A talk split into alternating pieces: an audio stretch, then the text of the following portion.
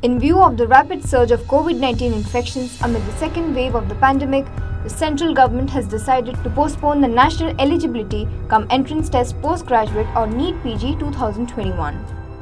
On Thursday, Union Health Minister Harsh Vardhan said that the decision to postpone the NEET PG 2021 exam was taken due to the surge in COVID cases and keeping the well being of the students in mind.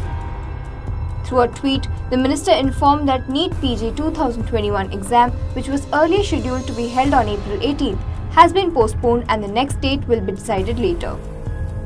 Apart from this, the final result of the examination, which is the eligibility cum entrance exam for admission to MD, MS, PG, diploma courses for the academic session 2021 under various university or institutions in the country, was likely to be announced by May 31st.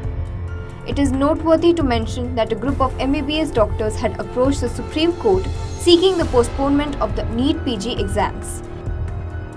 In the plea, the petitioners mentioned that compelling doctors who are treating COVID 19 patients on a daily basis to attend a physical exam will be equivalent to putting the lives of thousands of people on peril.